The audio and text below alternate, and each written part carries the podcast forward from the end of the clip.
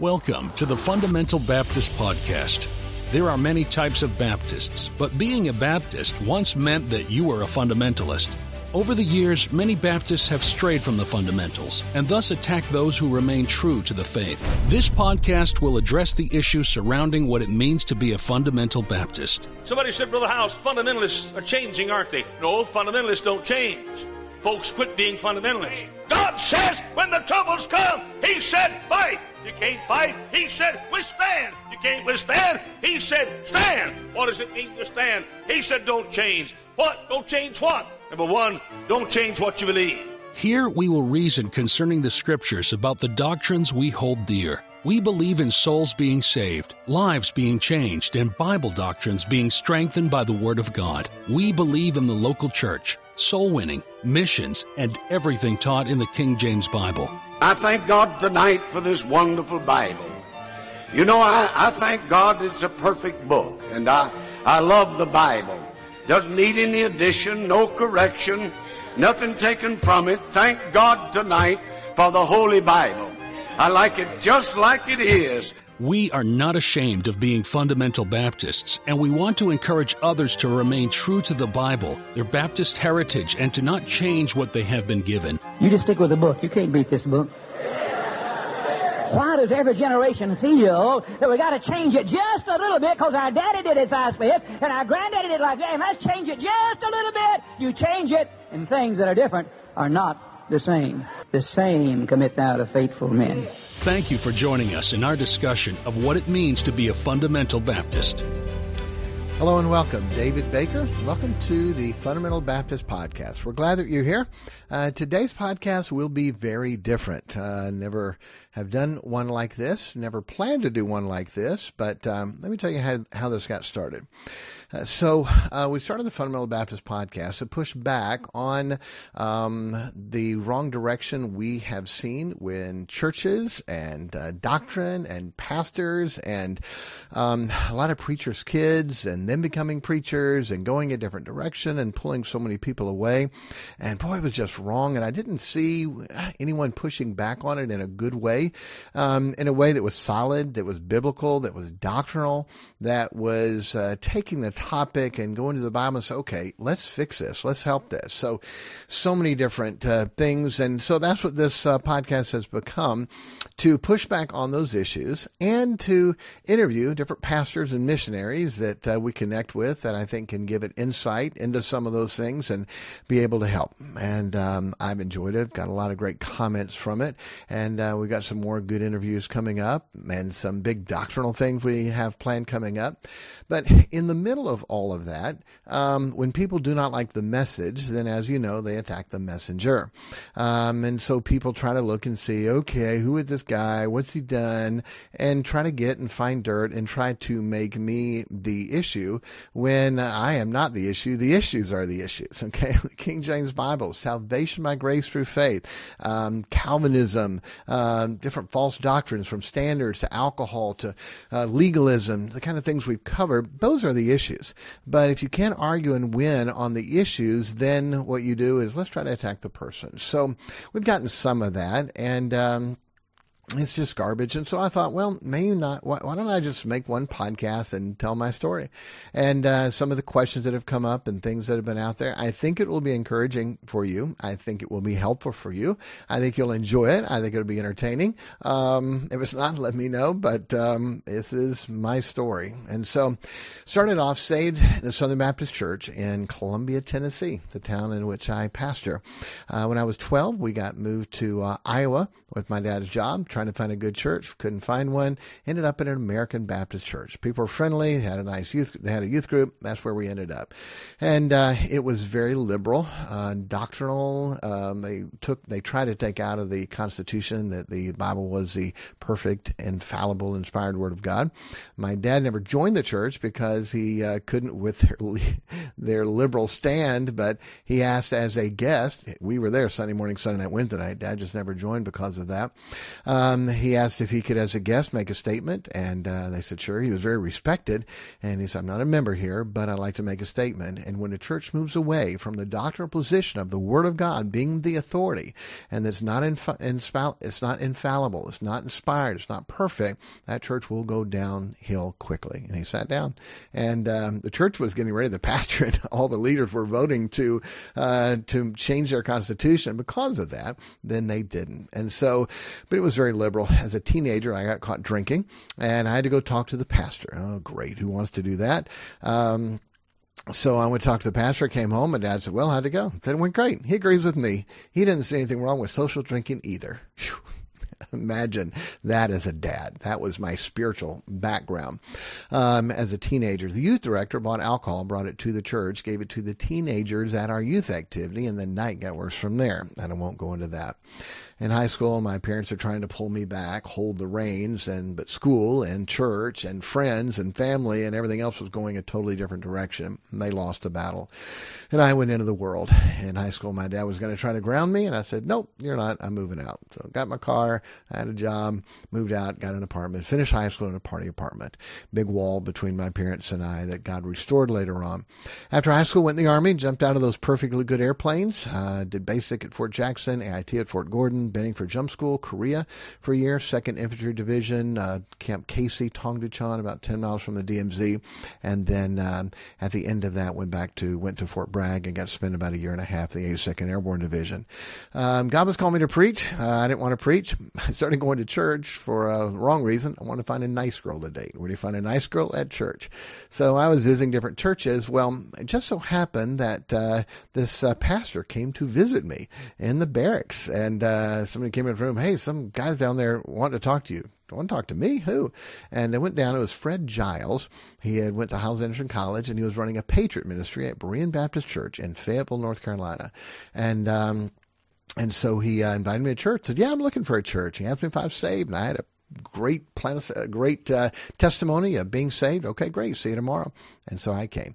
Um, so in Sunday school, they had a military ministry Sunday school class called the Patriot class, and he was teaching on the King James Bible. Well, I had my red N I V. I never read it, but I read the preface, and the preface said it was the best version. So I got into an argument with the teacher after uh, class, uh, me defending my New International Version of the Bible.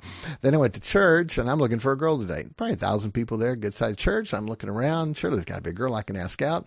All of a sudden, this guy started preaching. Uh, Stephen Bird, man, preached the devil out of me. Made me so mad. I'm never coming back here. And uh, wouldn't shake his hand on the way out the door. Uh, Sunday night, I was back in that same church. My flesh hated it. My spirit of God inside of me loved it. Made me mad. Worse. You thought Sunday morning was bad. Sunday night was worse. Wouldn't shake his hand. Never coming back here. I was back in that church on Wednesday night. The battle between the spirit and the flesh, between uh, being a spiritual person and a carnal person, and little by little I would yield to the spiritual person. I started going to soul winning there. Um, Ron Comfort preached, uh, didn't know him, preached on a Sunday morning. How many people know you're saved and on your way to heaven? Raise your hand. I raised my hand. How many people believe there are people out there who don't know how to go to heaven? I said, yeah, I know a bunch of them. Raised my hand. He goes, that's our job. We're supposed to tell them. Wow. Never heard that. I thought if you get saved, you go to the church. That's the preacher's job. Wow, it's my job. I made a commitment to win souls. And when I did, long story short in that, but it got me out of the bars, in the Bible, praying, um, and faithful to church every week, because how can I witness to people on Thursday night and do what I was normally doing on Friday and Saturday night? Changed my life. Uh, they were going to pastor school that year, and I said, okay, I can't go. I can't get leave. That was a lie. I knew if I went and was around the preaching all week long, I would have surrendered. But I'm not surrendering. My life's set. I'm going to Iowa University. I already got my roommate. Got my classes already approved. Uh, my high school friends are in seniors. I'll be a freshman, and we had it all planned. I'm studying law, staying in the military. They're going to be, um, their my years would still count. I'll uh, go back in the military as an Army attorney, retire at thirty-eight, set up a law practice. My life set. Um, And I was so convicted in church, I was afraid I was going to surrender to preach. So I skipped church, went to the beach for the weekend. God said, no, you're not, and put me in jail. what? You? Yes, one night, that was enough for me in jail. You sober up real quick going, what am I doing here? We had an open container in the vehicle, and so um, that uh, sent us to jail. That next morning, they let me out at eight o'clock, ran home, took a shower, changed clothes, went to church Sunday morning, Sunday night, Wednesday night. thirty-five years ago, hadn't missed unless I was sick. Uh, didn't surrender to preach for a couple more months, still fought it. God did, long story to go through, but three or four things that uh, God was still spanking me, trying to get my attention. I finally surrendered. surrendered. Two weeks later, I realized, wow, I'm happy. How can I be happy? I'm not doing anything the world says will make me happy, but I'm happy. And um, they went to Bible college, Howell's Anderson College. My brother was uh, already, uh, he was going into his sophomore year and my first year there. And when I went there, I said, I'm not going to date anybody because my mind is a mess. I've been military in the world. And so didn't date anybody, didn't look at anybody, just focused on classes and um, ministry. And after the first semester, everything was good. I said, God, I think I'm ready. Whenever you, uh, whenever you, whenever you know I'm ready, send me the right one. And the next day, it seemed like God did. I walked down a hallway and I smiled, and the young lady smiled, and God said through my spirit, that's her. What? And I ended up getting to know her. We've been married now for thirty-three years, eleven children, ten grandchildren, one on the way, and it's been beautiful. So right after Bible college, I finished in three years. I felt like I'd wasted a bunch of years um, uh, in the military and running from God. So I tried to get done as quickly as I could. If God had something planned for me, it took twenty hours every semester uh, to finish. And after that, didn't feel like I was supposed to go anywhere. So started working on my master's degree, worked security uh, at Howell's Ancient College, and one day in Brother House hallway. Uh, and I'd work at his house a lot. And his hallway, he called me in and said, Dave, I got a place for you to go. I said, um, great guy, great church. Why don't you go be the youth director? And that was the Paul Chapel, Lancaster, California. So in nineteen ninety-two, my wife and I moved with our one-year-old son to Lancaster and was youth pastor in California for a while. We felt like God wanted us to go back to college, finish a master's degree, so we did. And then uh, not long after that, we started a church in Columbia, Tennessee. And so we started with four people in our living room in a duplex. That was exciting. And um, then we uh, launched and had fifty-one on our first service, uh, six-month anniversary, one hundred twenty, one hundred twenty-one, I believe, um, one-year anniversary, two hundred twelve, and it just took off. Then we got a building, and uh, we're building and growing that. Then we built a building and added on to it, built to about eight thousand square feet, added on to the six thousand square foot building we had. We, it was Lighthouse Baptist Church. We built a five-story lighthouse, a five-story lighthouse. I led a Catholic architect to Christ, and she designed this building for us. It was beautiful. Red and white stripes, a red cross in the front, an airport light at the top. Uh, we had classrooms in each floor building up, and in the top floor we had a radio station. And so that building gave us room for junior church, fellowship hall, Sunday school classes, nursery. We had thirteen babies born one year, needed nursery, uh, but we still didn't have a new auditorium. That was the next phase. So went a while for that. Then we went to build our auditorium. Uh, three million dollar building. This was oh, fifteen years ago, and uh, twenty plans stamped, ready to go. We excavated the parking lot down, put a new parking lot in, dug the footers, had the electric, everything's going in. This is amazing. In the middle of that, a youth, uh, my youth director that had been with me for nine years left, went across town, started a new church. Was youth director, then assistant pastor, and started pulling people away. It was uh, brutal, and um, we ended up giving up our salary for five years to keep the building note paid, and then the bank took our building. Building. In the middle of that, we went through a home foreclosure and lost our home. A Christian attorney that was a friend of mine, I would help. Um, I was in the jail ministry as a as a volunteer. When he had a client that was in jail, he would uh, tell him to me, and I'd go win him to Christ and help him. And so when uh, the bank took our house, I thought they did it wrongfully, and so I took uh, the lawyer out to eat, and he said, Dave, let me take this. So he took our case, and for three years we lived there. We didn't own it because um, um, because it wasn't ours. The bank took it, but the attorney filed a wrongful foreclosure, so that stopped the eviction. Anyway, so uh, we lived there, and we refinanced all the debt that we had. Um, we had a loan at the bank um, for the project, but we didn't need it yet. We were having ten, fifteen grand a week coming in for the building um, program. By the way, we had we're averaging four hundred plus now at this time.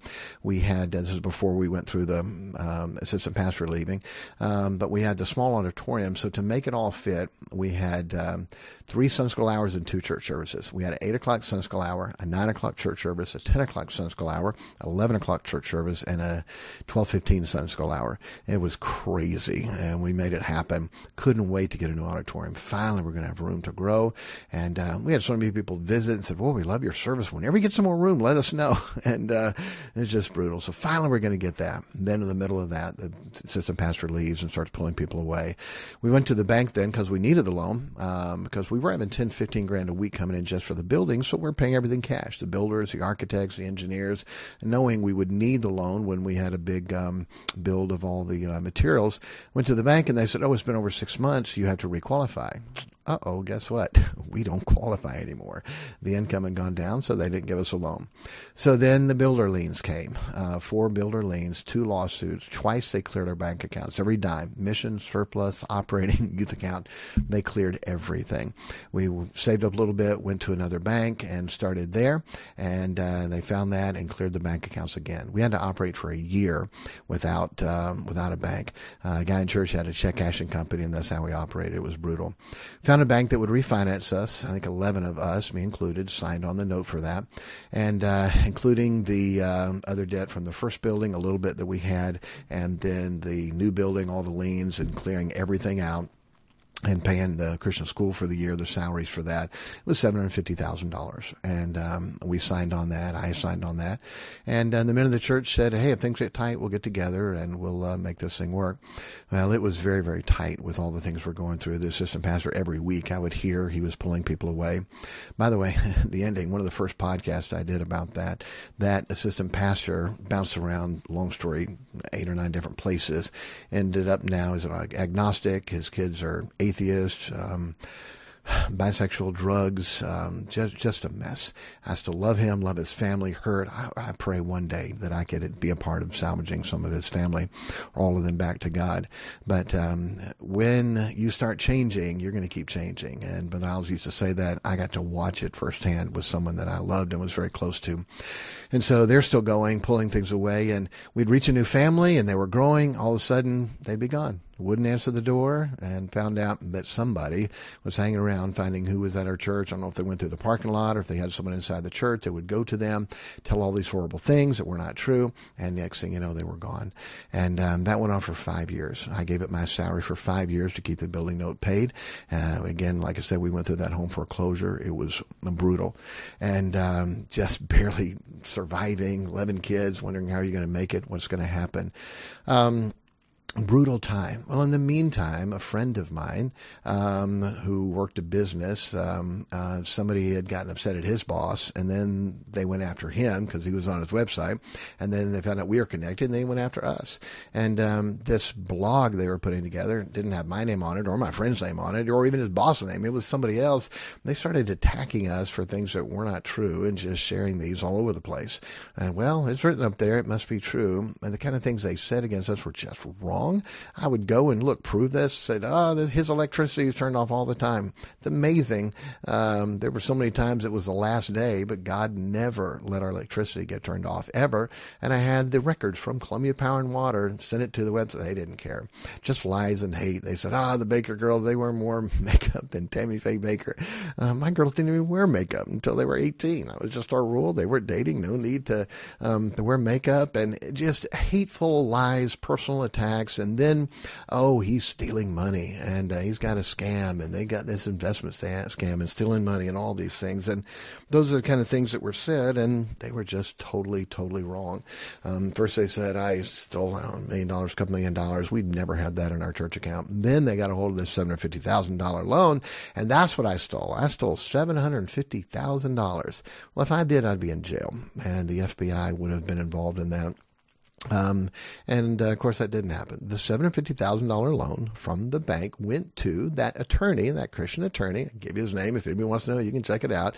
It went into his escrow account, and all the liens and builder liens had to be paid from his escrow. They wouldn't give it to the person individually. They may spend it on other things and not take the liens off the property. If a bank is going to take your loan and they're going to be on it, they're not going to let you have all these builder liens where they can foreclose and they lose out. So the money went to the attorney's escrow, and he paid everything out. Got the whole spreadsheet, shows where every dime went. And guess who did not get a dime? Me. uh, we didn't get anything from that, which was fine. It wasn't for that. It was to pay off all the other people. Never paid my back salary, even though I could have said, hey, man, I got this back pay in for all these months. I didn't take a salary. Can I? Can we put this in the loan? I didn't do that. It wasn't about me. It was about the church.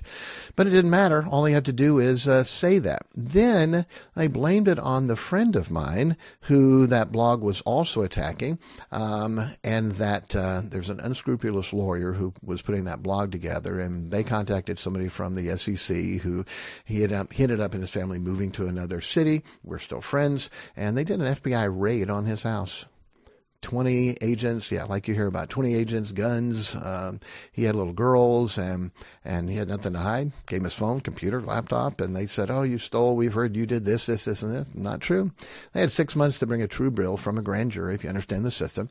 Six months was over. Three or four years were over. Uh, he ended up moving back to uh, the home pastor that led him to Christ, and um, one day the F B I showed up at our house and said, do you know where this person is? Sure, here's where he is. Here's his phone number. He wasn't trying to hide at all. And so So um, they um, came and arrested him. And uh, when I got to talk to him on the phone, he said, I saw the charges. There was nothing there. And uh, be no problem. Well, um, long story short, F B I, you hear this with politics now. We've known for years how corrupt and messed up they are. They care not about the truth, only getting a uh, charged stick. And that's why they have a ninety-eight percent success rating. A ninety-eight percent closure rating of uh, people they convict that they get. What they put him through was just incredible. Incredible. I've got the transcripts. Uh, I was there in court some. The lies, the things that were told, the things that were done, what they accused him of, said I didn't do. And I can prove I didn't do it. He had a public defender. They wouldn't let him hire an attorney. Wouldn't let him work a job to hire an attorney. Once they arrested him, here's your, any job you get, you have to get approved by us. Well, he was very talented and skilled and had these jobs. Nope, we won't let you work there. We won't let you work there. A job he's working literally is cleaning apartment, uh, sorry, cleaning offices in the morning. That was the only job they let him have. When he did contact an attorney to try to uh, hire an attorney, they found out about it. A plea deal, they were going to give him a few months to decide. They gave him a week. You either take this plea deal or we're going to maximize your charges to this, this, this, and this. We'll put you in jail for twenty years. The uh, public defender he had said, look, they got you. It's a technicality. Look, take the plea. You've never been in trouble. You've never had a misdemeanor. Uh, you'll get probation and go home to your family. Most you get is house arrest for a while. Go home to your family. Just take the charge and be done. In the transcript, in the, one of the court uh, sessions, the judge rebukes the public defender and the prosecution for working too closely together. And so at the time, I couldn't speak with them. Any potential victim or witness couldn't speak with them. And I had had some legal background and working in the jail for all those years. I've been in court a thousand times with people. I would tell them, do not take the plea. They don't have anything. That's why they're using all this pressure for you. You, you don't take the plea, they'll probably drop the whole thing because they can't prove it. There's no proof there. Uh, Um, and most people in a situation like that, you say, oh, I would never plead guilty to something I didn't do. When you're looking at here, probation, go home to your family today, or twenty years in um, in prison, what do you do? And it's the F B I with ninety-eight percent success rate. Like many times, he took the plea. When he did take the plea, then now he um, was uh, gave up all his rights. You give up all your rights to um, fight back once you take a plea. So at sentencing, I was not there. I was told not to be there, but I have the transcript from it. At sentencing, the judge says, who are these twenty people sitting over here? The D A says, district attorney, prosecutors, oh, these are victims of my friend. He didn't know one of them. Not one of them ever invested in his company. Not one. They were paid actors to sit there in court, so the judge thinks all these people are upset. The D A said, Your Honor, we're only going to have one person testify um, so, to save your time. The person that I testified was not even on his victim list. I knew the guy. I introduced him to the guy years ago. Um, I read the transcript. I counted four lies that I knew of because I was there. The judge asked him, uh, are you uh, on the victim list? Uh, yes, Your Honor. He counted himself as a victim, but he was not on the victim list. And so, uh, because you waive all your rights and you can't object to anything, and you got twenty people over there that seem upset, and one guy who's telling all these lies, they gave him not probation. They gave him not house arrest. They gave him the maximum, forty-six months in a federal institution. After that, uh, now I could talk to him because he's sentenced. And I told him, man, I wish I could have told you don't. Uh, plea this. Um, but he did. And so while he was in prison, I think I visited him twelve, fifteen different times, a couple different places he was at, and tried to encourage him and be a friend to him and his family and uh, good people, uh, just caught up in the system. Right away, I told him, I said, all right, here's what's going to happen. When you get to prison, you're going to meet some jailhouse attorneys. These guys know the law in these type cases better than the attorneys do. They spend all their time in the law libraries and learn all this. I don't know what it's called, but they're going to tell you, here's what you can file because uh, they did it wrong. He called me after it got there and said, man, you're exactly right. It's called a twenty-two fifty-five, and it's ineffective assistance of counsel. And they looked at my case and just laughed. They laughed. Every one of them just looked and laughed like, man, how in the world did they get you? They got nothing. And um, ineffective assistance of counsel. So um, we filed it, and it uh, took forever, took forever, took forever, took forever. Finally, right to the end of him getting out, um, they said, yep, and uh, ineffective assistance of counsel. And they took back um, the um, the charge, not the charge, but they took back the um, the deal that he made. Well, now he can get out. The only problem is now they can go after him again. And you're already almost done with your whole time. You're getting out in two months. Forget it. We dropped the twenty fifty-five. He finished his time, and he's out. But because of that, here's what happened with a recent guy. We were friends in college. I had pretty good respect for him. And uh, he... Uh, had said some public things that were wrong. I privately um, took him to task, or in his little group, um, to task on that and try to correct him. And uh, and he told me that the um, reason why, this is just one of the pushbacks of why I wanted to, why I wanted to do this. Um, he told me that the um, reason why that I had. Um, Um, is that I was gullible, and that I, uh, that's one of the reasons why I lost our building, because I let that businessman um, um, mess me up and uh, get me out of um, our building and took advantage of us and um, and things like that. And I was like, wow. I said, you are so wrong. I said, that businessman had absolutely nothing to do with um, with us losing the building. Um, the lie was at the time that I took all this church money and invested it with this businessman. Total lie. Um, I did not spend one dime, one dollar, not anything at all of church money, ever to invest in anything, much less with this businessman. The only thing was, is if his business things came through, he was going to help bail us out so we didn't lose the building. As a friend, um, there There was no business deals ever with the church and him, not one dime invested in that. But guess what?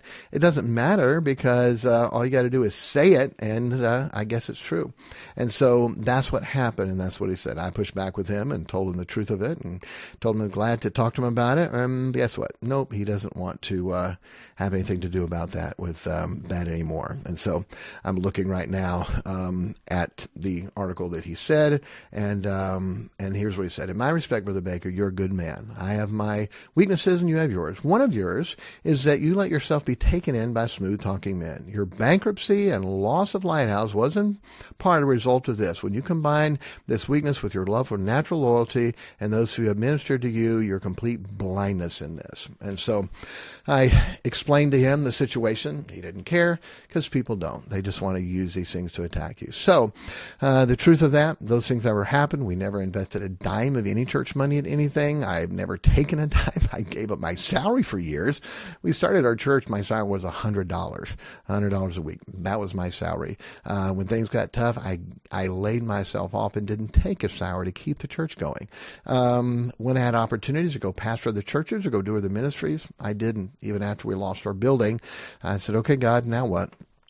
Uh, I had kept back from going to get a job because our church was used to having a full-time pastor. And I felt like if I went to get a job, we would lose more people because they were used to having a pastor. So I didn't, and we just suffered. And uh, my son and I did a newspaper round in the morning and uh, pressure wash houses on Thursday on my day off, and whatever we could to try to keep some bills paid and food on the table. After we lost the building, okay, God, what do you want? What do you want for me? Mission field? God, I'll go. Uh, pastor of the church, I'll go. Start a church, go. God, I'd love to restart our church here. There's some good people that are still here. Not their fault of what we went through. And uh, miraculously, God confirmed that he wanted us to stay here. Got to tell you this story. It's worth the time. So my grandmother, who was ninety-three, was in a nursing home in town. Uh, we ended up moving back to Columbia, Tennessee, to the town I was born in. And that's where we started our church at. And so my grandmother's in a nursing home, so I'd go by and see her every week and talk to her and pray with her and get her to laugh. And then her friends in the area, I'd win them to Christ. So every week I'd go win one or two of her friends, ladies, different people in the nursing home I would see to Christ. And so I thought, well, maybe the um, administration administrator will pay me one hundred dollars a week to be a chaplain here and come by and visit, pray for them, do services, visit them when they go to the hospital, do their memorial services, things like that. And so uh, I got some brochures printed up and got my nerve up and went to a nursing home. I said, can I speak to administrator? And they said, oh, he's out uh, of town today. Great. I was not in this either. You know, frustrated, just on the bottom, not understanding all that God allowed us to go through and why. And so I'm driving back, and I drive by a nursing home. Didn't know anybody there, but hey, I already got my nerve up. What does it hurt? So I pulled in, walked up to the uh, receptionist. Can I speak to administrator, please? Uh, is he expecting you? Do you have an appointment? Uh, nope. Okay. Wait here. I'm standing in the foyer at least ten or fifteen minutes. The administrator finally came and said, what can I do for you? I said, you got to come in so I could talk with you? He said, what do you need? Um, I said, um, I need to talk with you about something. He said, it's supposed to be an appointment uh, there. What do you need? I said, can I set up an appointment to come back and talk with you? He said, what do you need? Great. In the middle of the foyer, I got to explain to him why he needs a chaplain. And so I said, well, I wanted to talk to you about being a chaplain here. Turned his head sideways and looked at me. He said, come in here. Put me into an office, sat down. I explained to him my grandmother in this nursing home. My grandfather passed away in this nursing home. Our family did a nursing home service for three or four years until they converted it to a to a different um, um, different um, business. And uh, told him a heart for older people. And and uh, he looked at me and said, "Do you know anything about our company?" I said, no, sir. He said, do you know what happened here yesterday? I'm really getting weirded out. I said, no, sir. He said, um, Signature Healthcare is the only company that hires a full-time chaplain at every one of our buildings. Yesterday, I had to let ours go. Today, I woke up saying, how do we even open the building without having a chaplain here? And I just walk in off the street. He and I both got saved in the Southern Baptist Church. He and I both, he and I both got away from God as teenagers. He and I both got You know, both went in the military and jumped out of airplanes. Devin Shelby, you can look him up, talk to him. Uh, true story. You just couldn't make this stuff up. He and I both met at a Republican Christmas fundraiser six months earlier and didn't realize it. Almost hired on the spot, but it was a corporate company. It was three to four interviews I had to go through. Corporate came down, four-hour interview. First just with her, then with her and the administrator, then lunch interview, then back with the afternoon department heads, four-hour interview.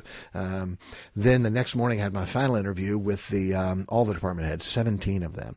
And he, uh, the administrator walked in, sorry, this is David Baker. This is who we're looking at for our new chaplain. Ask him any, every question you want. And he left and closed the door. So I'm looking at seventeen people.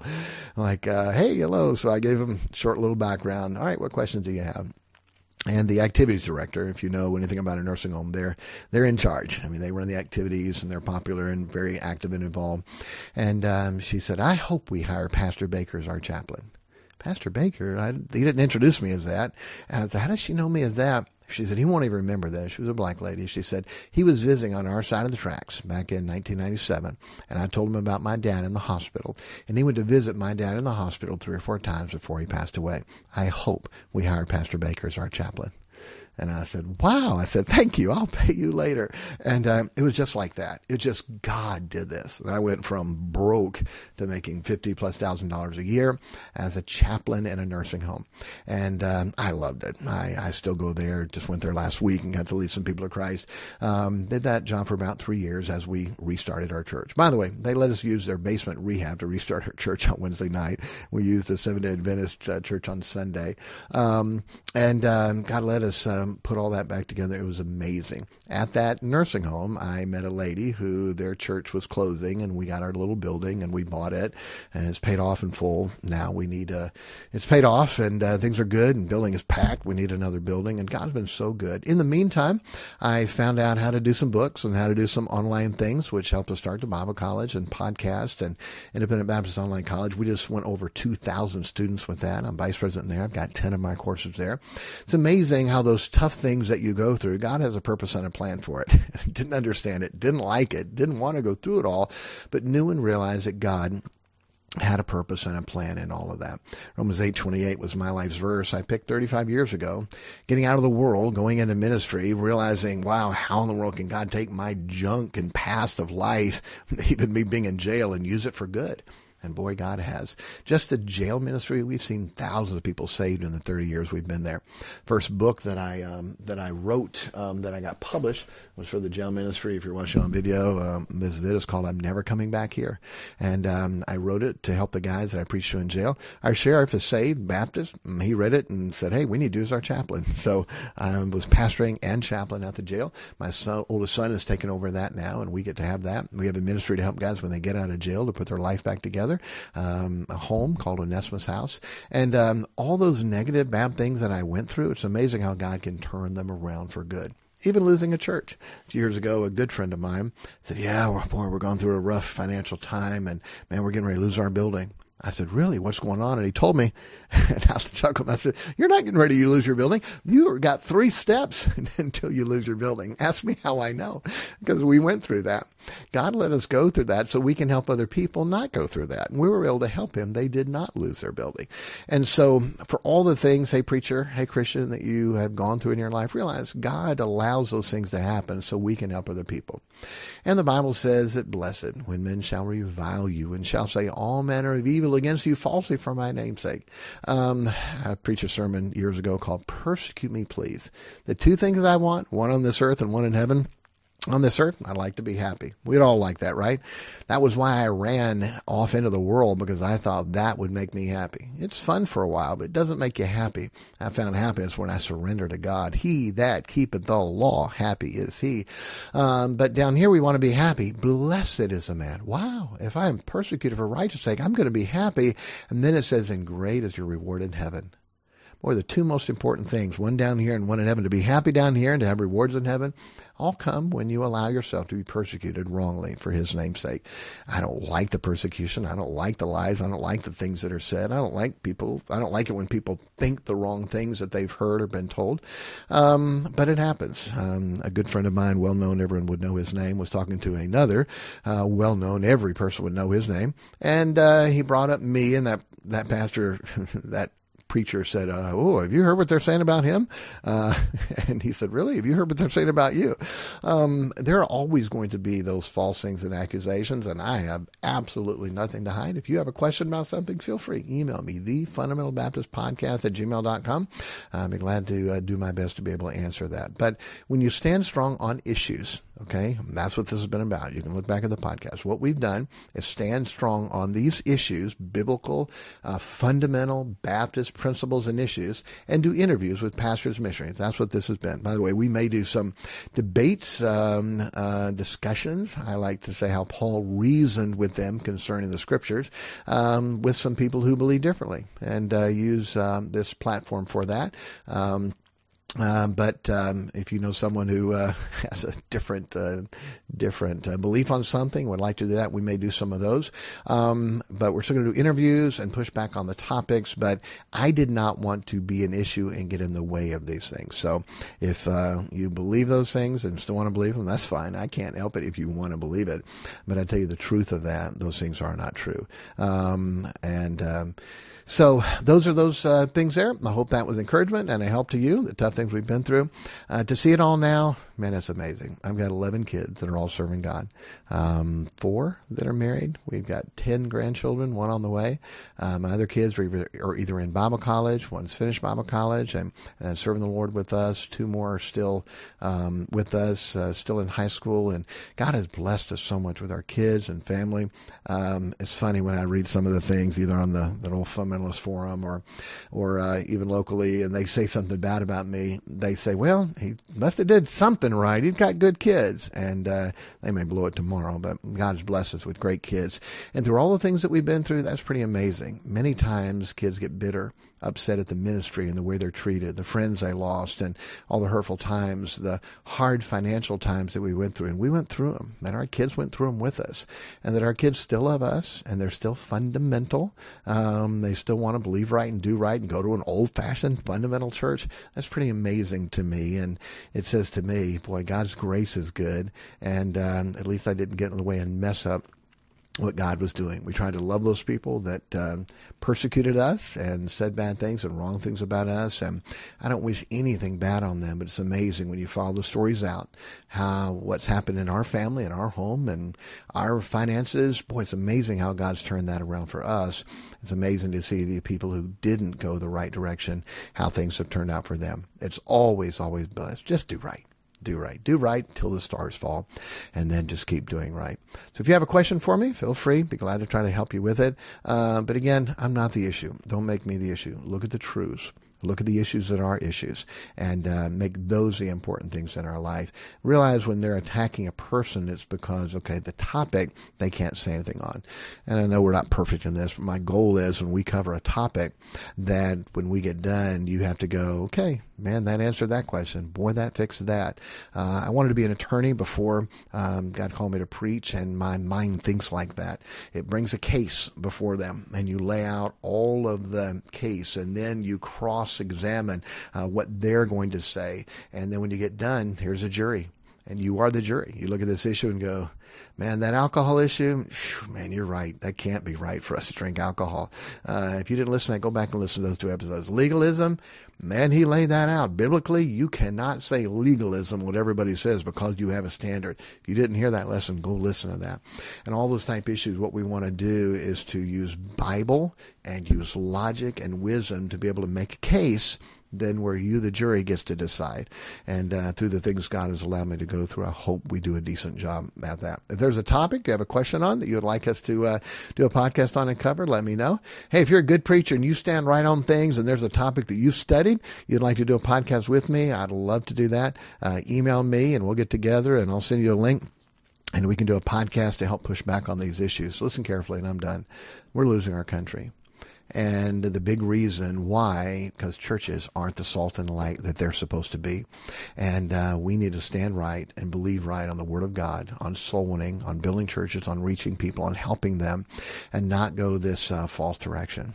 Um, a friend of mine, he was younger, uh, but we connected, and he was a friend, looked up to me, would ask me advice and questions, and he just left his church, and now he's a full-blown Calvinist. And uh, when he announced it to a church, they asked him to leave, and I'm looking at him going, what? Why? How? Boy, it should not be that way.